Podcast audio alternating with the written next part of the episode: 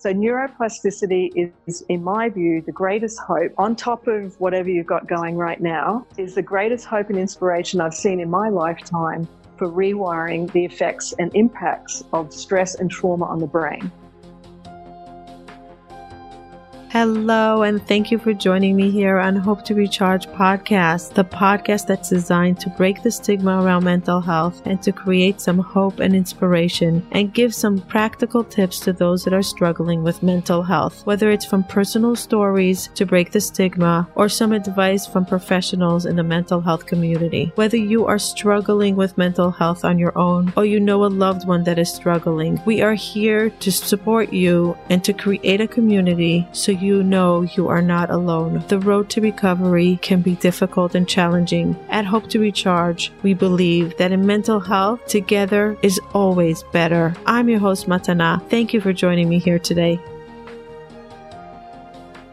This episode is sponsored by BetterHelp.com, the online platform for therapy. Are you thinking of starting therapy or are you in need of a new therapist? Go to BetterHelp.com and find the therapist that meets your need. You can access them from your phone, from your tablet, from your computer, no matter where you are in the world, no matter what time of day, you can find your therapist that fits your need. BetterHelp is giving us 10% off the first month. They are so affordable. Go check them out. BetterHelp.com forward slash hope to recharge. That's betterhelp.com forward slash hope to recharge. Gift yourself therapy. Go get yourself wellness. Hello and welcome back to Hope to Recharge podcast. Today I have Professor Selena Bartlett all the way from Australia. She's actually speaking to us from her lab where she is researching neuroplasticity and food and all kinds of good stuff all for us to get healthier and better and feel great. Dr. Selena was with us a few times already in the past, twice in the past, episode 7 and episode 17. Powerful episodes. I could not stop getting more and more requests to have Selena back again because it was just such powerful conversations and and my audience said, "Let's bring her back to hear more about neuroplasticity." And today what I want to discuss with Dr. Selena, Professor Selena, is about food and neuroplasticity and the relationship between them. Dr. Selena is doing doing research now on all kinds of food and mood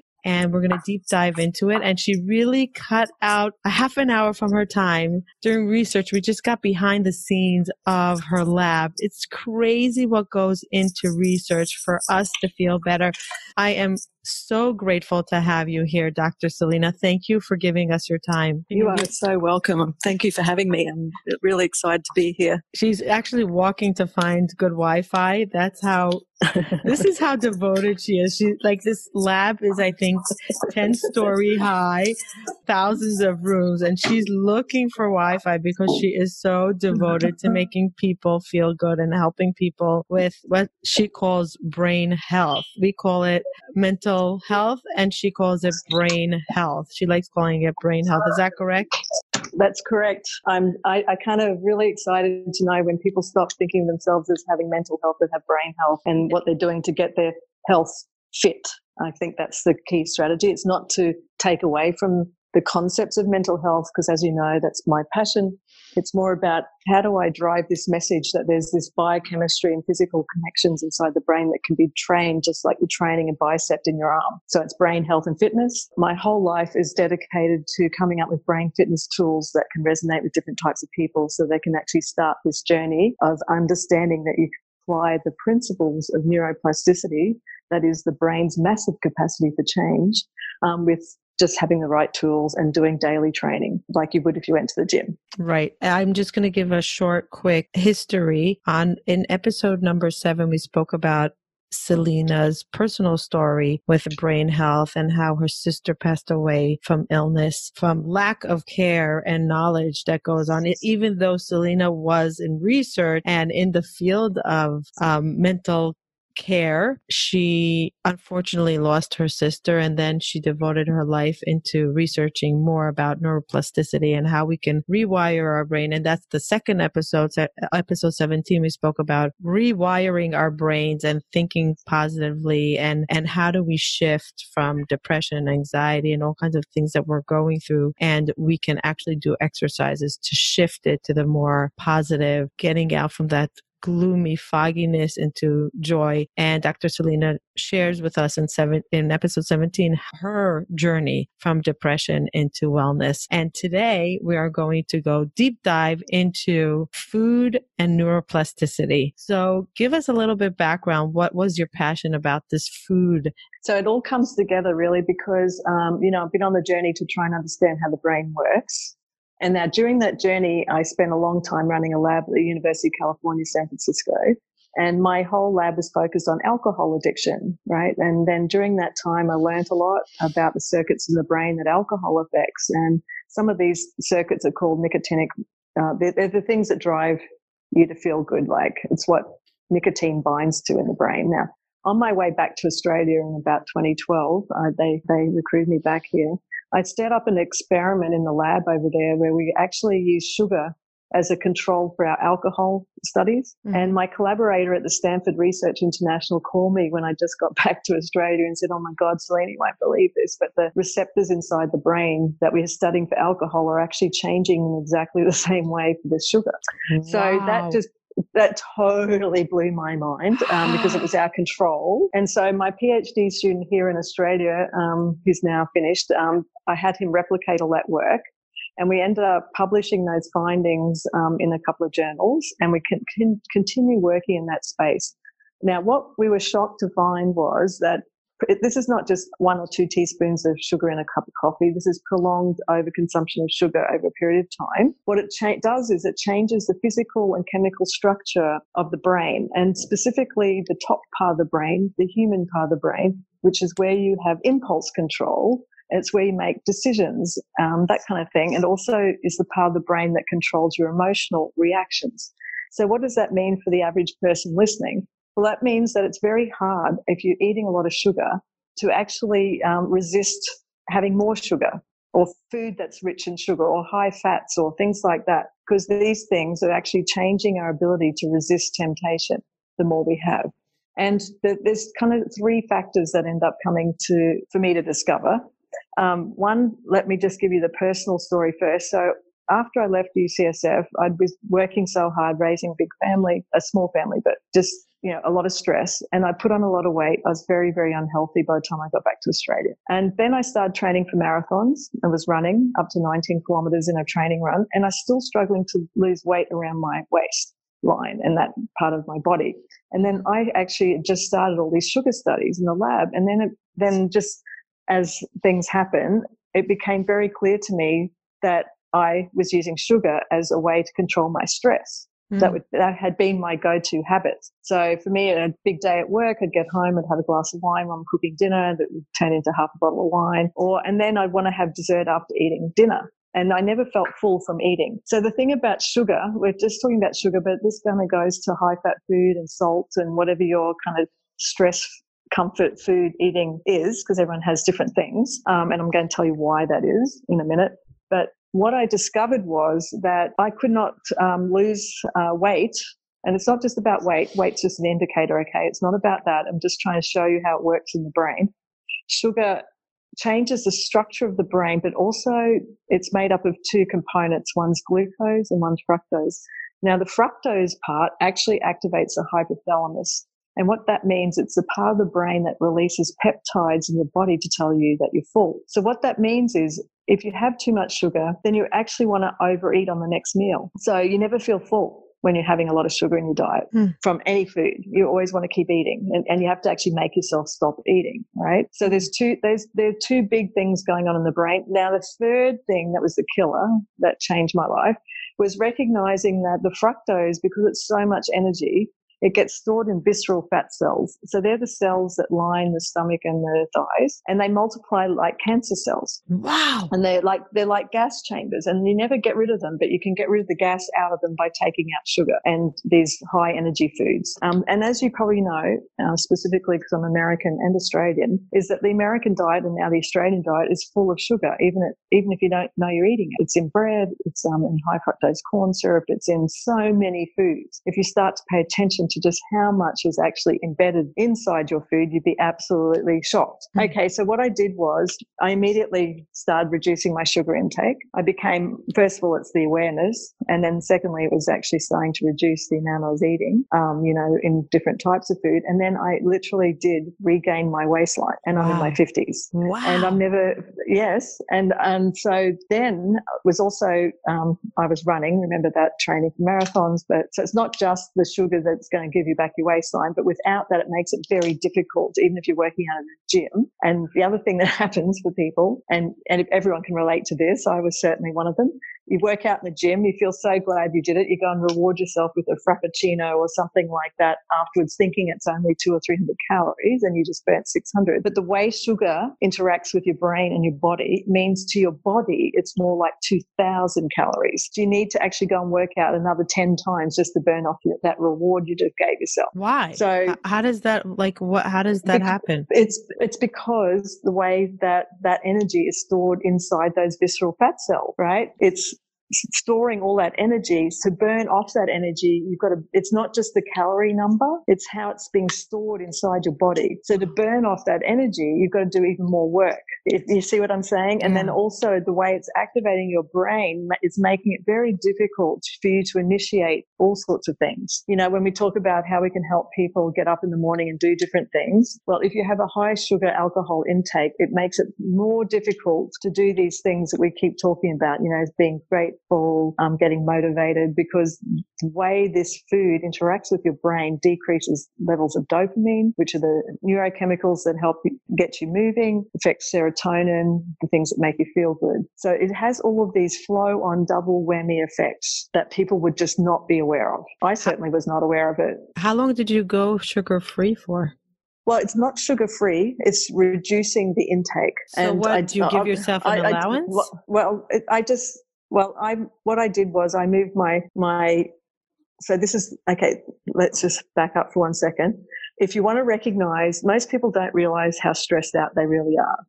And it's because we're either freezing, we're flying, or we're fighting. That's our responses to stress over centuries, right? We mm-hmm. talked about that in the previous episode. Right. Food is the way to medicate that stress from a brain perspective. Mm-hmm. So the brain's always driving you to reach for these things to so to medicate your stress. Mm. So that's why we always start with let's get rid of, let's work out how to change the way we re- react to stress first, because that's going to mean you have less need to go for those high sugar, high fat foods, right? Because the cause is the stress, the food's right. just the medication. Right.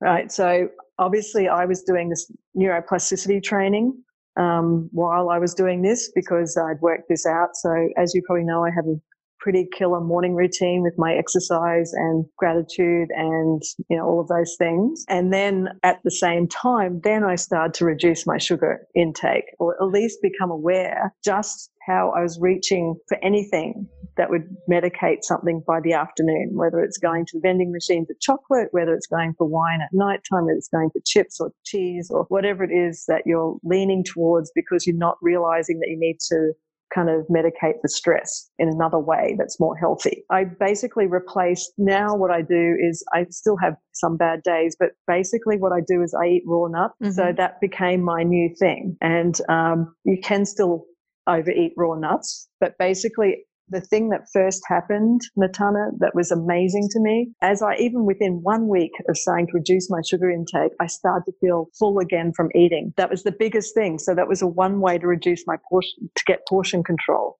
Wow. Because I'd lost those peptides in my brain that told me I was full from eating. And wow. that was the best yeah, that's how it works. That's what I'm saying. It's got these flow on effects. It's not just the number of calories in and the number of calories out for sugar or how, for these really high energy foods.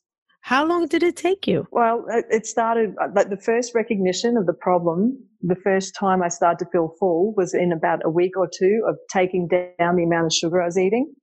The mm-hmm. second thing was then obviously now, like a few years later, I've introduced occasionally intermittent fasting, um, all sorts of other things. For the sugar reduction in terms of getting my waistline back and combined with the running, and also standing up more at work instead of sitting because sitting is also difficult too for your body. Um, those three components, I think it was within probably um, a year or so remember, I'm doing this in my close to 50 by that stage.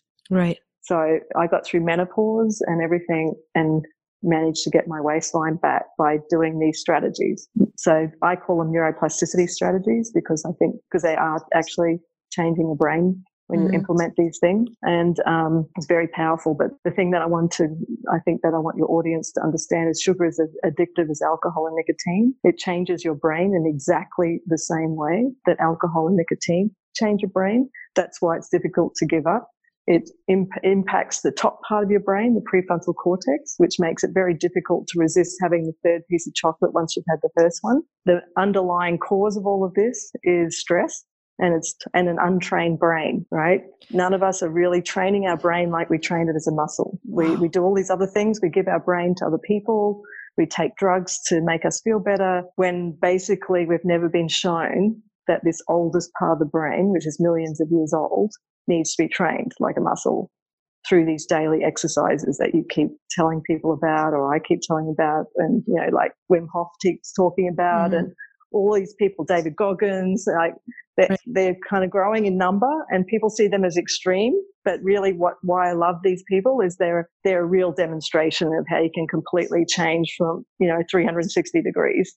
Right. by doing brain training because what they're doing is brain training and Wim Hof talks about that specifically it's all about mindset training first and that's what we're talking about with this. Why we're doing food and mood is food makes it really difficult um, to make changes if you're overeating or eating the wrong foods. It just makes it a bit harder. So if you took a thousand people to an island and you only gave them vegetables and almonds and let's say even protein with no sugar.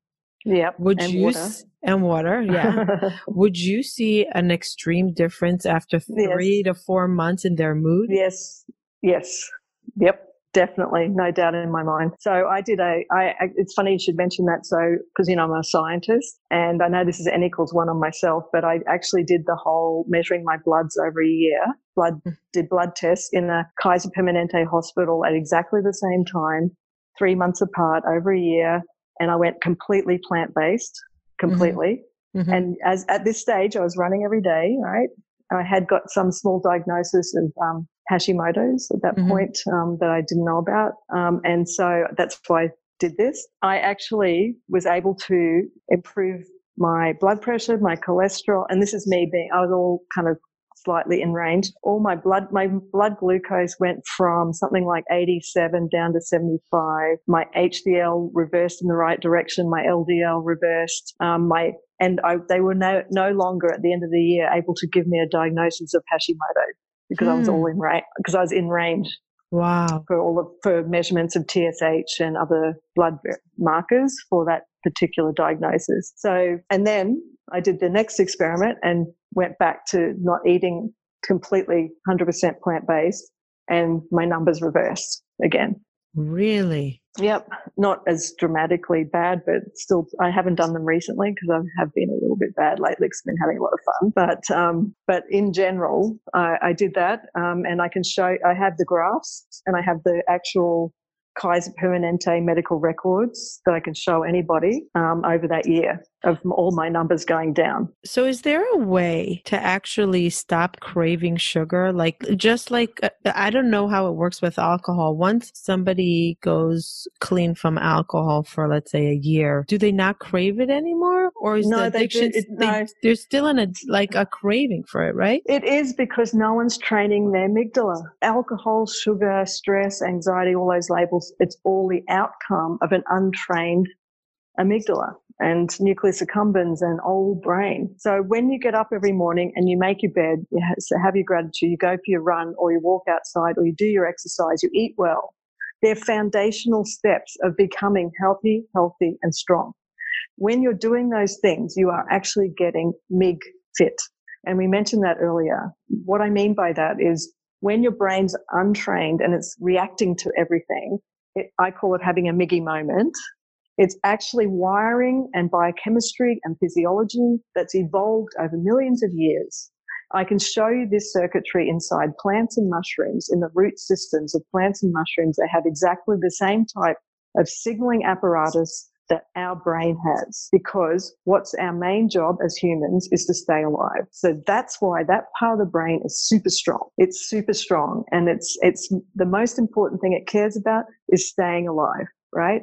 Now, because of that reason, it processes fear, stress, anxiety, and negative information at a much faster rate than positive information coming in. Mm-hmm. And that's because it's to keep you alive. It thinks that you might be seeing a snake or something, you need to get out of the way, right? But that's right. just not true in our modern world anymore. But it's still, we still operate as if we are still in the caves in terms of brain training. You tell me someone that told you today what they did for their brain fitness. They'll tell you about yoga. They'll tell you about working out in the gym for their biceps, but there's very few people telling you, Hey, I did this today. I'm getting MIG fit. So once you, so for example you say mig fit exercise so let's say you have a program and you're working on the program we're going to talk about it a little bit later so they do their training after a few months they will not crave sugar anymore if their yes. mig is fit uh-huh.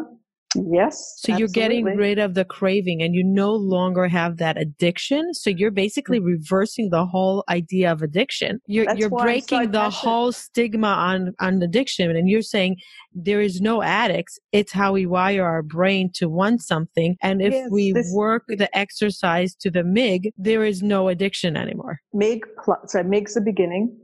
The other thing is then we do cognitive training to rebuild this, the stress induced loss of synapses in the prefrontal cortex, the top part of the brain. So we've got exercises that you can rebuild that too, but that's for another session maybe. Um, and that's the next part of neuroplasticity training. But can I just, I, I need to re-emphasize this point, right? So I'm an addiction neuroscientist and I've studied the brain for 30 years. I want to, I want to emphasize that I was developing drugs thinking all I needed to do is understand a pathway better and come up with a better drug than was already on the market. I did that for 22 years. I'm a pharmacist and I'm medically trained, right? I discovered neuroplasticity after doing all of that work and then I applied it to my own life. What we understand now from research is that we have a genetic blueprint. We come into this world pre-wired. We don't come in a blank slate. Right. So we now know that you have your genetic blueprint and then you have the environment can change the way those genes are expressed. But just last year, they also demonstrated that what we used to call junk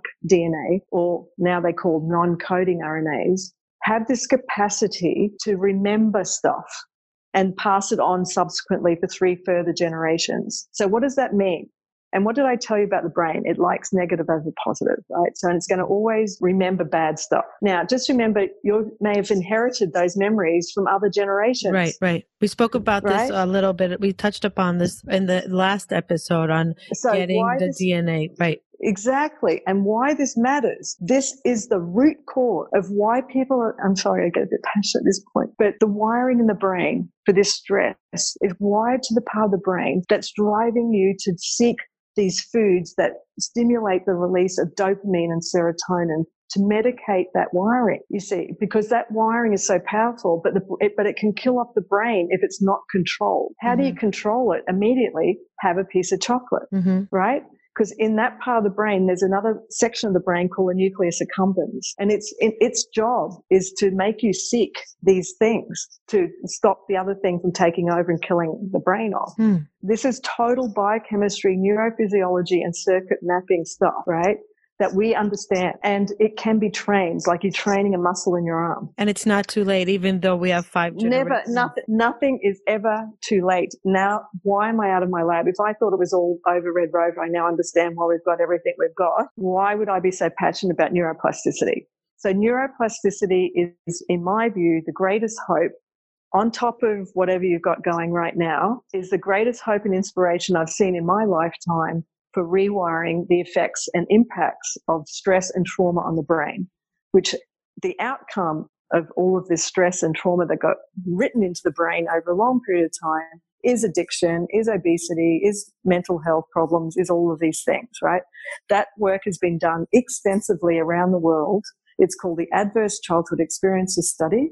Mm-hmm. And it's demonstrated in multiple places all over the place that the more adverse childhood experiences you've had, not just this lifetime, but your parents, your grandparents, um, animals back centuries, has the greatest impact on you having a susceptibility to go on to develop an addiction or a depression or an anxiety or an eating disorder. You know, as with kids with eating disorders on Monday, for example. And that's why neuroplasticity the ability of the brain to be changed with training and effort and knowledge is the thing that can help reduce the impact that that wiring has had that's led to these addictions or whatever you want to call it. So it's not enough to stop eating sugar and eating plant based. We have to also no. that's that a great way. Exercise. It's a, it's a great way to start because it makes everything easier because you start to feel better about yourself. You know, there's all of those things. But the problem is because of the way it's impacted the brain, it's hard. You can't just stop,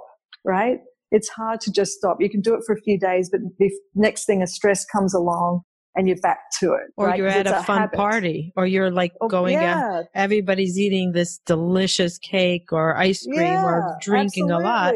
You don't want to be the one left out. You want to have that fun, and good food equals fun. Exactly. Absolutely. And that's been trained in over centuries. It's our habits, right? It's our communal habits, it's our everything. So, um, but where you can start to make that easier on yourself is one, you can just, like I like to talk to people about, you know, just take one soda out in the beginning. Have one less soda. Soda is one of the biggest, the, the sugar sweetened beverages are one of the, one of the hardest, or they just come into your body really quickly. They have very little value to your body, but they put on a lot of weight really quickly. So if you can just start to reduce there first is a really great place to start. Um, and that, then at the same time is the recognition and the knowledge that you have this power to train your brain. You know what I mean? First, like, how do you change anything unless you recognize that it's not you, it's your brain? Right. Do you right. know what I mean? Because we spend we spend a lot of effort and time trying to um, kind of try and understand the reasons why um, something happens, and that's not going to be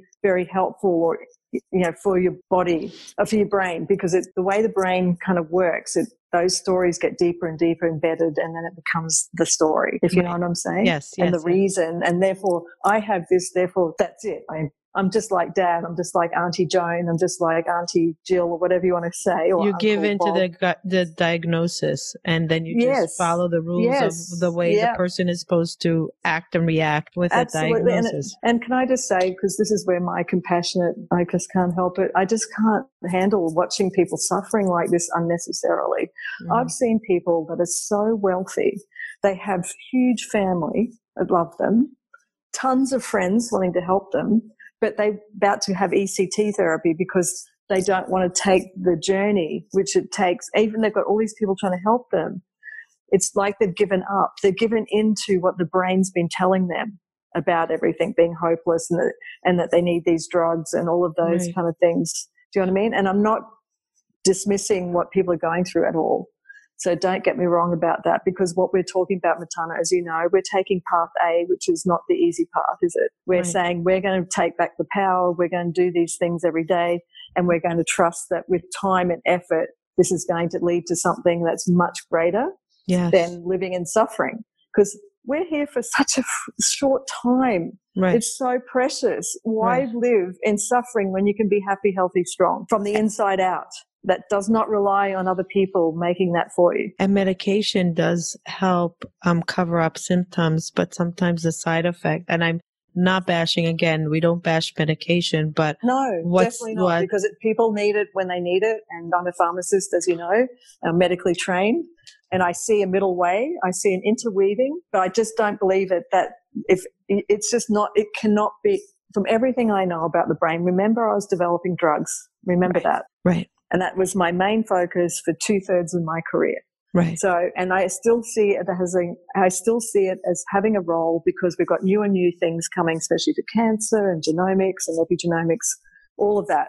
But there is a middle way where I know from a brain neuroscience approach perspective, because I understand the physiology and the biochemistry behind this, is that the stuff that's ho- happened over centuries or happened just recently, even in your life, cannot be solved by taking a drug. Right. And you're passing it on to the next generation. As well. right. So it can be solved in the sense that it's going to make you feel not so low that in terms of low or not so anxious in terms of anxiety or whatever it is, it's going to kind of give you a middle ground, which might help you stay alive, for example, which I, there's so much value in that. But in terms of wanting to be happy, healthy and strong and resilient, this takes time, and practice, and training, like you would build a muscle in your arm.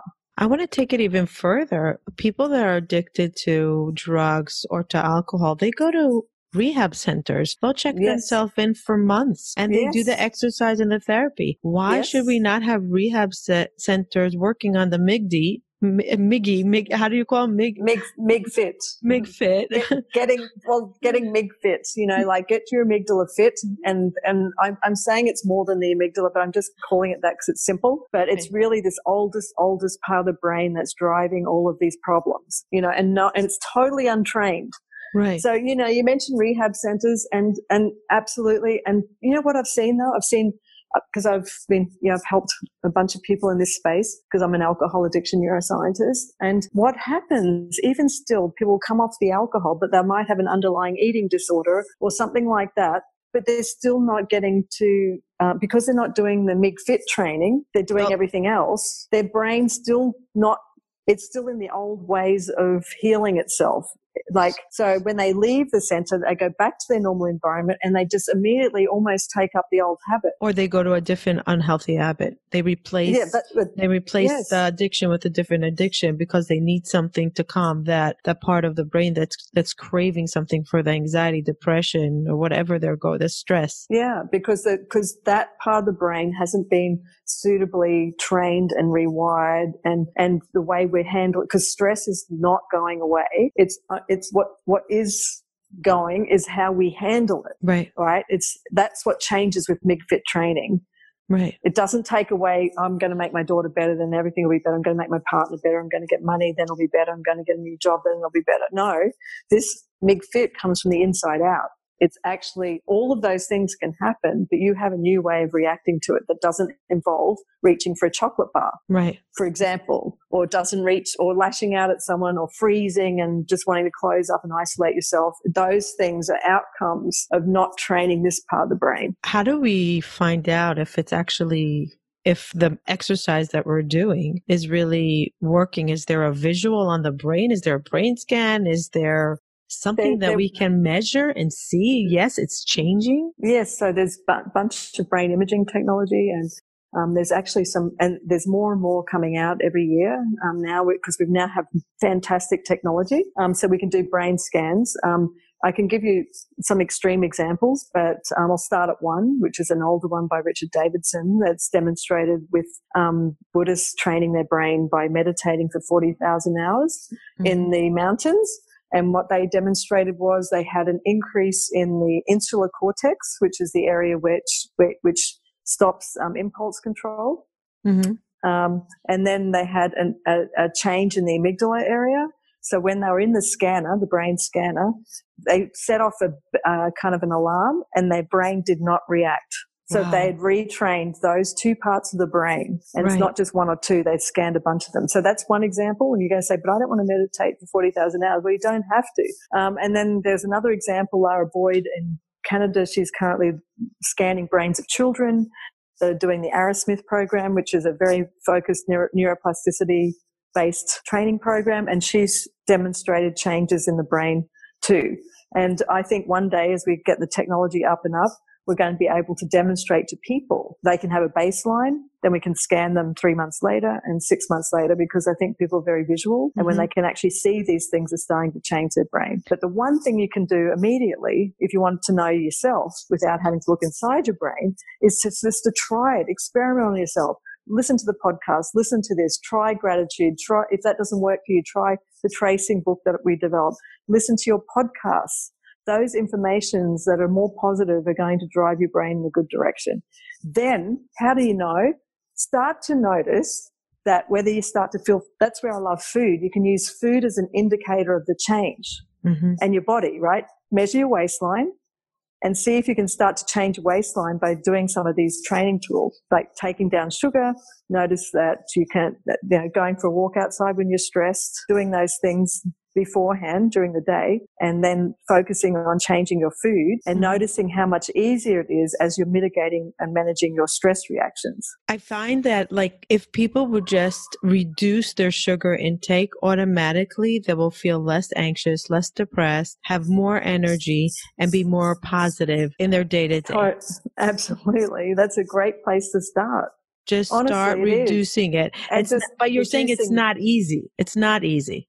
It's not easy, but it's definitely it's definitely doable if they just start one at a time, one little thing at a time. And is it something that you believe that let's say somebody was diagnosed with bipolar. Is there any way to reverse that with extreme, extreme MIGFIT and yes. There is. It's not reversing, but it's changing, reducing the symptoms. Let's say someone was diagnosed with bipolar. The symptoms will be far further apart and mm-hmm. less extreme if they went through MIGFIT and healthy eating Cognitive. and health. Yeah, and it's extreme neuroplasticity training. It's not MIGFIT's just one component of that. There's multiple and I'm happy to share with the audience sometime about what that looks like. Um, but I was trying to say that it's extreme. It's like people come for two to three hours, you know, three, four times a week up to a you know, six months to a year kind of program. Well, well people go to rehab for a year know, and they're okay yeah. with that. They'll check in for six months, a year, yeah, or yeah, they go back and back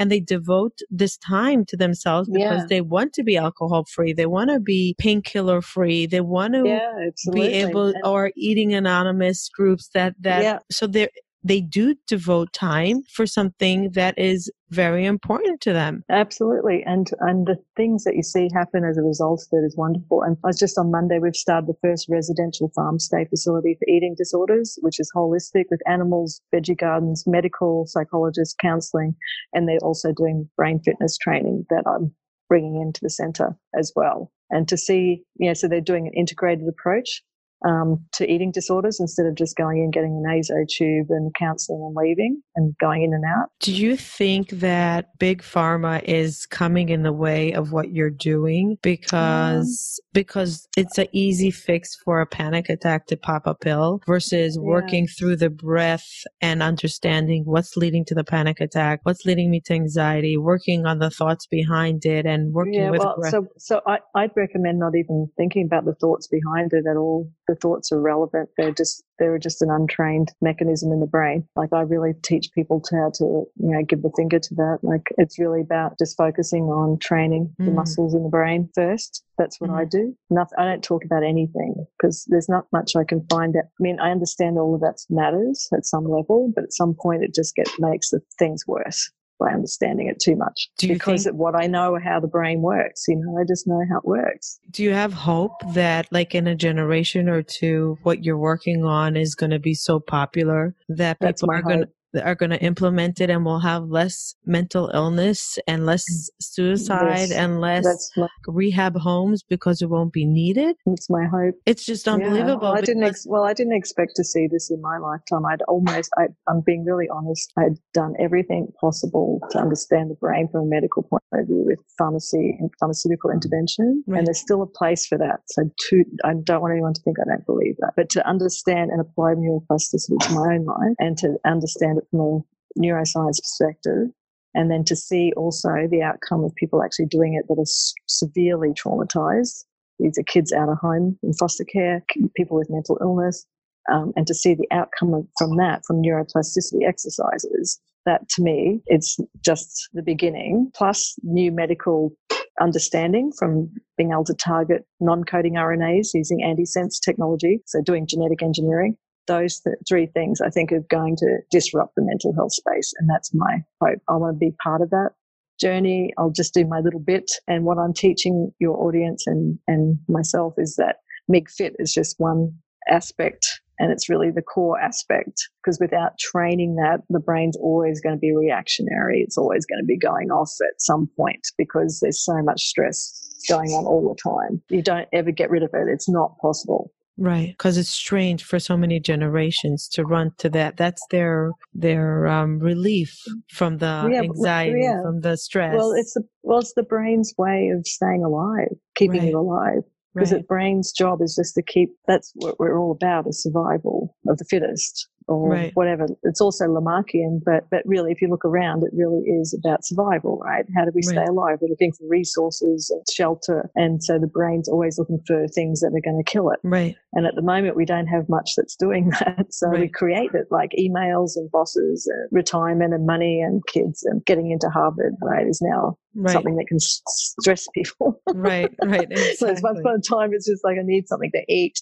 right exactly i'm wondering about chemicals let's say you said reducing soda the sugar is terrible what if someone does a diet soda is the chemicals just as bad Yes, it's just, yes, it's worse in some ways. It's ways. worse. Like, yeah, because it's chemicals. So I just highly recommend that if you can just get rid of soda out of your life any way possible. That's why I focus on that one specifically because there's a lot of research demonstrating its impact. right And by reduce, even if we've got tons of experiments and published papers demonstrating in children Mhm. that after six months of taking out sugar sweetened beverages, I say sugar sweetened beverages because people think it's soft drink, it's um soda, but it's also sweet tea snapple it's all and sweet teas like Yeah. teas people think that they've labeled things full of sugars healthy now. Um, so i call it sugar sweetened beverages um, and we've shown that uh, not me personally but other people that if people reduce in children over six months those sugar sweetened beverages they definitely re- lose weight and become less obese. And that's work being done in america at, in a number of different labs. So go back to water. if you can or something like i don't know just something without sugar in it. Oh god. To start everything with. has chemicals and sugar. Everything we touch Yeah, besides know, a vegetable it from our backyard. But, but when you start to see that you understand why we're struggling so much right Mhm. it's and and everything got supersized. So what do So our we brains do? used to us well we just have to start small start one step. That's why i say let's just do one step one small thing at a time. Just take out one thing and see how it changes and make how it changes your mood or makes you feel. And to get awareness and recognition that you have the power to change it. Yeah. do you want to be happy healthy and strong? Right. Or not? But do small changes make a change in the outcome yes, small changes lead to something magnificent. Mhm. It's the smallest of changes now that Right. lead to the biggest changes later. And I'm telling you, it's so worth it. I've never been this fit in my whole life. I was fitter now than when I was 18. Wow. And you're you have so much energy. You have so much energy. You're always And- oh, working out, got- running, you're it's got- clear, you're sharp. It's got worse. It's got worse though since my kids went to college. you mean life just- happened to I you? t- now I have too much energy, and people are like, "Oh my god, I can't keep up with you," and I even feel it in myself. So I'm like, I've got to pull my, I've got to control myself almost. but it's all come. I know it's come from this because i you know, I started this journey in 2013. I do it every day, as you know. It's not Right. every second day. It's every day Right. of my life, and it's not difficult. It's like it's my automatic habit now, right? Because I Right. wired it in. So I wake up. I think of three things I'm grateful for. I always make the bed. I have a cup of coffee. I go for a run. I eat um, either fruit for breakfast or nothing. And some days I might skip it for an intermittent fasting. And then I my food proportion sizes have changed dramatically. At the Mhm. moment, I'm eating mainly just um, as much. I try and put more plants and vegetables on my plate, but I'm still eating meat occasionally and fish. Mhm. Um, and then uh, that's a recent thing. And then I still have been partaking in alcohol consumption recently because we're having some fun. right, right. but So we but we have to learn also to to be balanced with it and be Yeah, you got have fun. Right. Yeah, it's not. But but the thing is, Matana, this does make you kind. This is being kind to yourself. Right. Right. A hundred This is the thing. This is the thing I want to really emphasize. This thing is is the thing that gives you pleasure. It's the other Right. side. It's It's the true thing that makes you. happiness. Well, when you can fit into your clothes and you feel healthy, fit, and strong, And not there's depressed. nothing. There's nothing better than that. Right. in, in Right. my view. And like when I met this person recently, you know, that um, I'm with, he said to me, "What do you want?" And I said, "I want to be happy, healthy, and strong." He Mm-hmm. goes, "No, what do you want?" I said, "I want to be happy, healthy, and strong." He goes, "What do you mean?" I said, "They're foundational things that I work on every day. Right. Everything in my life stems from that Mhm. foundation. It's like the Maslow's hierarchy of needs hmm for your brain. Yes. And it's not something that just happens. Like people think happiness just happens and that some people are happy and some people no, it's not Right. like that at all. I, I just remembered a story. I was training for yoga years ago, and there was a lady, one of the teachers, she was extremely fit and she was in her 60s. She was the yoga instructor. I went over to her and she, she said, Oh, it's my birthday. So I said, let's get you a birthday cake. She's like, no, I don't eat sugar. I said, you don't eat sugar at all? She's like, no, I've never eaten sugar in my life. She cured herself from stage four cancer. And she was saying that when she came to America, she didn't know a word of English, nothing. She came when she was like in her 20s. And she said that they invited her for Thanksgiving and they said to her, bring cake. And she said, what is that? She didn't even know. She said, we grew up with no sugar in our family. And for generations, she said her mother lived till like a hundred and something fit. And, and I'm, I'm thinking Oh, about it is the- now. So this Oh. is like the generations that they've never eaten sugar, lots of rice and and very little processed food. Yes, and and was she's meant to tell still fit and healthy. Yes, I meant to tell you, we just showed, we haven't published this yet, that sugar actually makes the brain more inflammatory. So we've got all new, like all this new inflammation. hmm And we've also shown, haven't published yet, that advances brain cancer. We're actually showing that sugar. So this is that. So these are some of the other changes that I haven't even talked about to you. Yeah. But we haven't published this work yet. It's brand new, um, and we were shocked by that too. So Yeah. that's a grant I'm writing right now. Is on on trying to show markers for that and develop treatments that target neuroinflammation because inflammation is at the base of most chronic diseases, and Mhm. sugar just makes it worse. Right. And it's not just all about sugar, by the way. This is high fat, high energy foods that our body can't store. We Mhm. just don't have the capacity to store all that energy that we're consuming, you know, because foods come so easy now. We don't have to plow the fields to get it, you know, that kind of thing. Do you eat meat and poultry? I have been, I don't, haven't eaten much chicken. I eat very little small portions of um, sometimes beef, but lately it's just been some fish Mhm. or oysters. That's the main thing. But I try and minimize as much meat as I can and dairy products as much as I can. Um, and I found it made a huge difference for that year where I went completely plant based. Mhm. Definitely made a huge difference in my body and my blood work. But I went back to it a little bit lately. Um, I'm wondering if that's why I have more energy. To, Mhm. Right. I don't Right. know the answer to that. Right. I also think it's because I don't have kids in college Right. and I'm an empty nester. Right. That's so that's got a lot to do with it. You have such you have a um so much courage and willpower to actually do the work and and cut these things out of your not, life. No, but it's not willpower for me anymore. It's brain power because I don't. It's automatic. I don't think Okay. about it. It's not something that I'm like resisting urges. Nothing um, for me now. Like Right. remember, I'm I'm years in, and it's not Right. something I just did for 12 weeks. It's part of my lifestyle. And you're a- so and- passionate about it. Yeah, and it's not something like I can still have something, and it doesn't mean that I'm going to fall. You know what I mean? Like I can now have sugar, and it's not like the end of the world for me where I need to have four donuts. Right. Do you know what I mean? I can still have one chocolate and not have to have a whole block. And it's Right. not because I'm powerful and strong and resilient. No, it's because that's what I trained myself on Mm. years ago. It came easier with Right. time and practice. So it's like everything. You start small and it builds up on itself, and then you raise awareness, and then you start to get your waistline back, and it feeds on itself. Right. And obviously you're not talking about being fit completely. It's more about the brain health that we're aiming to get to that we can feel Well, less see, depressed, less anxiety, more yeah, happy. but remember, all of that is stored in the body. All that stress is stored in your body. right. So what you're eating and how fit you are is a, a demonstration of how stressed you are. So that's the other thing. These are ways of you say, how do I know? How do I know that I'm doing these things and it's helping? It's a reflect. You're a reflection of what you're doing, Mm, right? And so that's another way of demonstrating MIG-FIT.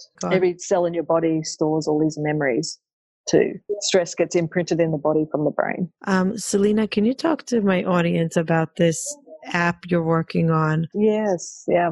So because um, I was talking about, uh, we've built a game. It's a tracing game, but what it's doing by doing those exercises, you're actually rebuilding the prefrontal cortex, which is those the way those synapses, the way the brain communicates is through, you know, like wiring, hmm and those wirings get a bit off center from years of stress and also bad eating, right? So we built this game where, you, where it's just a physical game, but the things I know about that, it's rebuilding the premotor cortex to strengthen those synapses.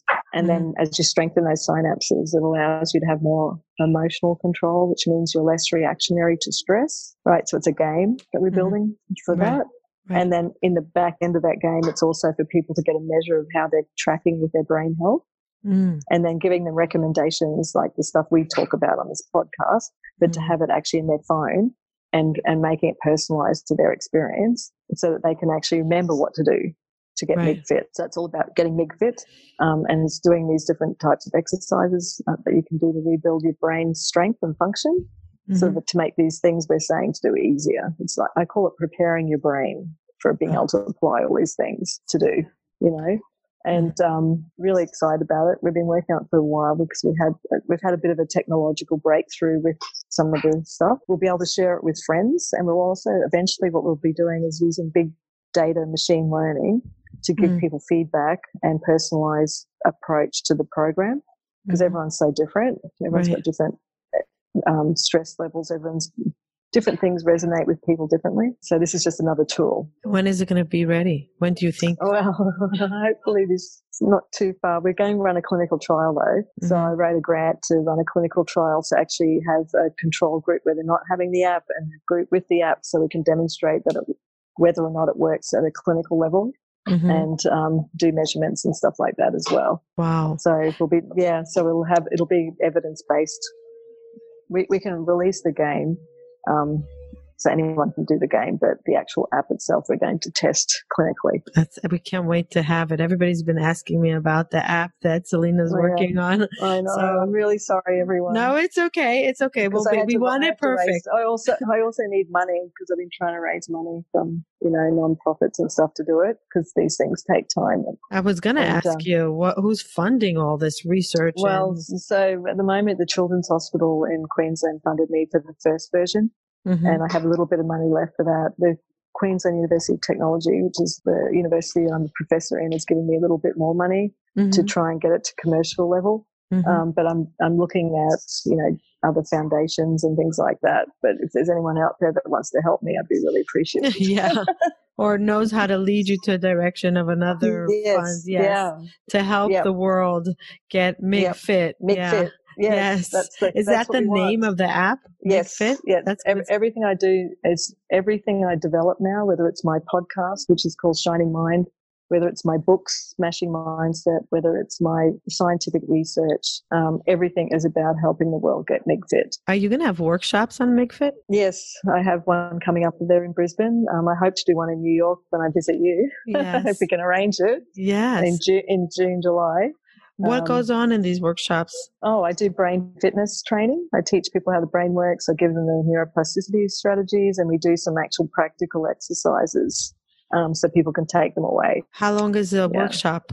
Is it one uh, session or is it a few uh, meetings? Well, I can do whatever people want. I've done from one hours to three hours to a day to two days. You know, I can do a variety. I've done corporations um, for performance mindset because um, it's all MIGFIT sits at the baseline of all of these different outcomes. You know mm-hmm. that we're trying to achieve, whether it's reducing sugar, whether it's getting fit, whether it's improving depression, anxiety, or trying to have a better sports performance. Right. Because this part of the brain sits at the bottom, it's the oldest. Uh, it's just kind of, in my opinion, one of the baseline things that really matters that you need to know that you've got to train.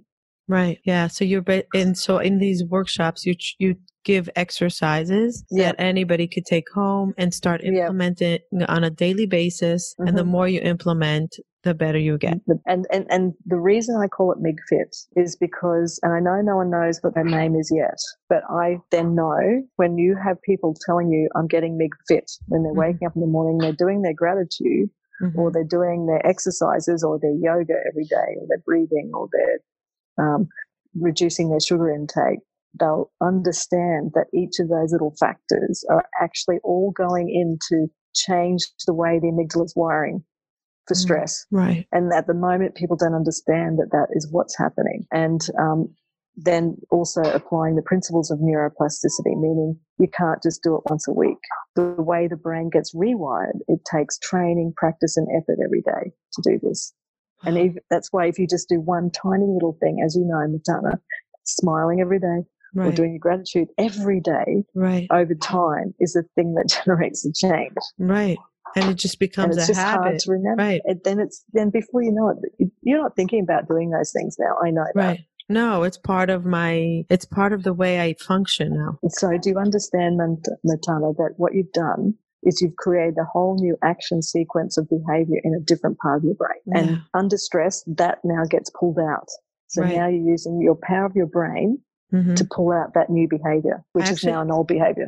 Do Yeah. you know what I mean? So you've Yeah. rewritten an old habit into a new habit, but it's Mm. all physiology. You're doing it physiologically. Do you know what I mean? It's happening at a wiring level. And that's Mm-hmm. the bit I'm trying to help people understand that like, this is physiology. It's biochemistry. It's stuff you can do to get these circuits strong. Do you know what I mean? Because you said to me, how can you, you've got so much willpower and stuff. No, I'm using my brain from the training that Mhm. it reaches for that now. It reaches for raw nuts when I'm stressed. It used to reach, I'd go straight to the vending machine before I go to the coffee shop and try and get candy or Right. anything, muffins or, Mhm. you know, that was my go-to in the afternoon when I was super stressed. Um, and, and now I just have raw nuts or cashews or almond, Right. but still at least I know I'm stressed because I'm reaching Right. for them. Right. But those things go into your body in a different way. That doesn't mean I've got to go and work out for 10 more weeks. right. Yeah. you know what I mean? Yeah. Because stress isn't going away. We've got, we're all got, we're aging, we've got parents, we've got kids, we've got jobs. You know, that's not going away. Right. But we can handle it in a way that doesn't disrupt and kill our body, brain at the same time. I saw it last week in real life when I was super stressed with my baby sick and there was a lot going on in my life, a lot and different. And I was, I felt like I was getting beaten up from everywhere. The gratitude and my breath saved me. And it was my Mhm. automatic. It's not, I didn't even have to think about it. Automatically, I went to what am I grateful for when I was feeling depleted to automatically lift me up. And I went instead of rushing to get a can of soda, I don't drink soda anymore, but instead of a chocolate, I took a deep breath and I literally took a deep breath automatically because I trained my body when you're going into anxiety, take a deep breath. Take a deep breath. It's going to automatically reduce your stress. Just take a And, deep and, and but, breath. but what it's, and what from a, from a neuroscience perspective, decreasing the activity in your amygdala, in your amygdala, Mhm. you are getting MIG fit by doing that. You are changing the way that that part of the brain is reacting. I and feel also it. uh, and yeah and pushing your shoulders back so Yeah, tell the audience push your shoulders back you know we it's our body scan your body posture Right. during the day and take Yes. that deep breath and you are retraining your brain Right. that's the piece that's missing and that's why i want to keep calling it MIG fit getting MIG fit getting MIG fit because Yeah. by, by putting those words into your head you realize you're actually doing something good for yourself too do you know what i mean like Yeah. you're not just do it i just came up with that concept because i felt that piece was missing people weren't seeing that they were actually doing something inside because you can't see your brain it's really Right. annoying Right. right, So, you don't see you- the exercise and the muscles constantly when you're working on it in No, your body. But the way the way you see it is what in and the thing I love about food and mood and is one you can see it in the food choices you're making, right. how much you're eating, and then you'll see it in your body. Right. And those three things make it all come together and make you feel better. Yeah. And I think you should hashtag MigFit that people should start this thing and see how many people, if they even took a deep breath or, or decided to say Yes. yes to water, no to soda.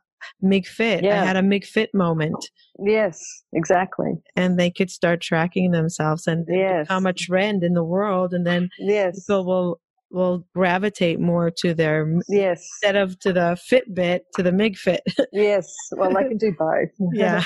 I think I think we need both. I think we need all of the all of I think we need Wim Hof and we need the ice and the breathing. We need the like every brain's so different. What I noticed when I had these nine girls with severe eating disorders between the Mhm. ages of 14 and 22, um, I took along 10 different brain fitness tools. Mhm. And each, and I tell you, each one react, because this is a journey, right? How do we get people started on the MigFit journey? Mhm. How do we get them to pay attention? Well, we've got to find something that resonates with them Right. right? So taking deep breath doesn't necessarily work for everybody.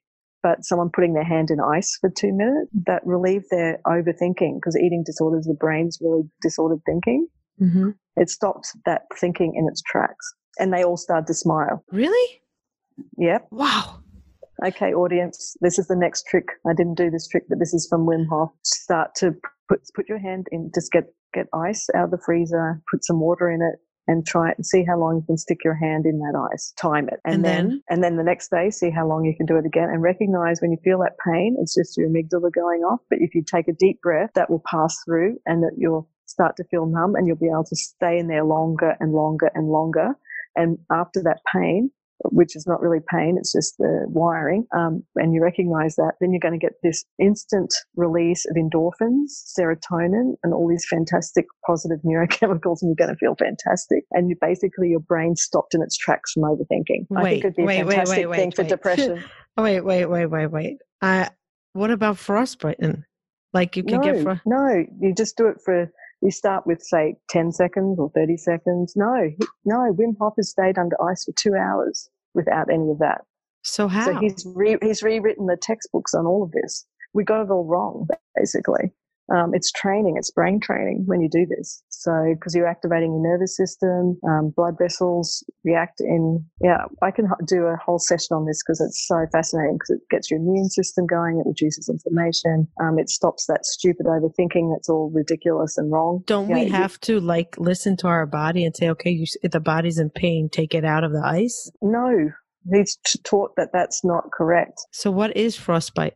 Frostbite's when basically been in there for hours. These we're talking about seconds to minutes to two minutes. Yeah. Okay, so there is such a thing as frostbite. Oh, but- there is a, a thing as frostbite. No, but this is about training using tools, not to stay in there forever and get. You know, there is an an upper limit that he Okay. has meant. But but but I have to say, you can go and look at his videos. He's called the Iceman. He has stayed in ice for two and a half hours. right. and they've trained, they've imaged his brain and shown he's retrained that part of the brain that we said was not trainable. So when people get hy- hy- hypothermia when they jump into ice cold water, is because their brain is not trained? Yeah, there's been no breathing, like, yeah, but they just go in there and you The just shock. panic and the shock. And yeah, you have to look at all of his stuff to understand. Yeah, Jesse just went to him. You know, you saw. Yes, you I know. his I saw all of that. Yeah. Well, I did Wim, well, I did all of Wim Hof training as Mhm. well. Mhm. and I actually measured the blood. I, I did everything he did. I measured the urine, I measured my bloods, I measured my oxygen levels, and everything he said each week was actually happening in my body. wow. And, That is- and he's also published now in Proceedings of the National Academy of Science, and he's trained a ton of people too.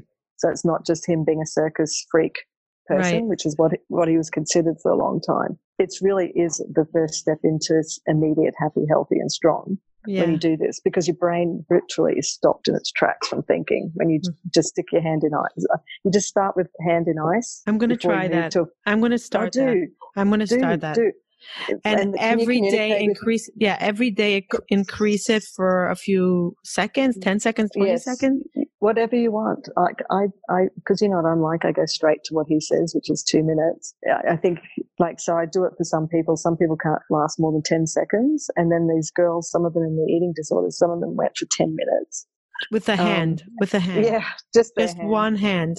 We do one hand, one hand at a time. Okay. and and what you'll notice, and then you can also do a heat pack afterwards if you like. what do I notice after? You're going to start. You're going to notice how good you feel because you're going to get a release of endorphins after. Right away? More or less, well, because on the opposite side of how the pain transmission works is a release of endorphins. It's your natural analgesic system. And how long does that last for? That endorphin re- release? I just think for me, it sets up my brain really well for the day. So I, after I do this after I do my run, um, Do you- and you know that people in sports are doing full on ice baths Yeah, because it takes out takes out all the inflammation in your body. Mm, yeah. Um, I haven't moved to that yet. I got pretty close, but I'm going to work um, in this new centre we're opening, um, Mhm. which involves um, wellness plus bringing in brain fitness. We're actually going to put in an ice bath there as What about- well as the sauna. What about cold showers?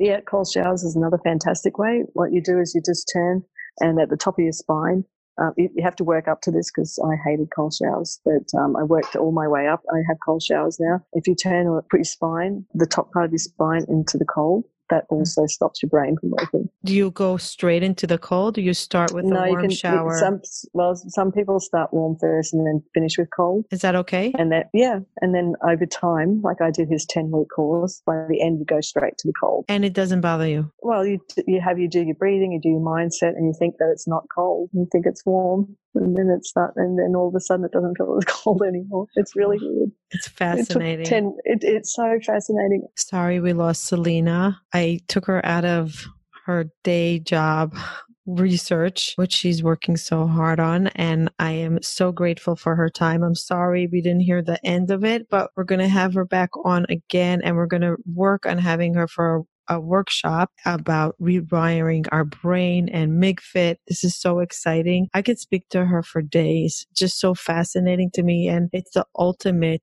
hope for me. If I think hope, I think Selena because she just is researching how to rewrite mental health and illnesses and not call it mental illness. She calls it brain health. And it's just an, the epitome of hope for me, what she's doing. And I'm so grateful for all the knowledge that she just gave us and all the information of how we can help ourselves. I hope you take some of this information and reduce your soda, reduce your chocolate, reduce a little bit, small, small increments, as she says, small little doses. I'm excited. I'm, I'm super excited about this. And I'm, I'm grateful beyond words her work, to her research. It just was fascinating to see behind the scene this huge, massive building that she's working on, all this research, the labs, the technology, so many people. Just I'm thinking about how many people it takes to actually figure out what's going on in our brain. Unbelievable. Thank you for listening, everybody. And we have hope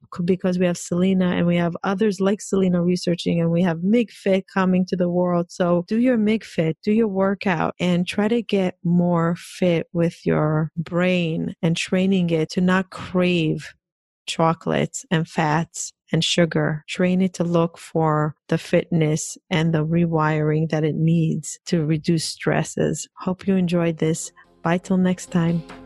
Thank you for joining us and taking the time to listen. I really appreciate it. Please hit the subscribe button so you can hear further episodes. If you are listening to us on iTunes, please leave feedback and ratings below. Let us know if there's any topic that you would like to hear from us in the future. Bye till next time.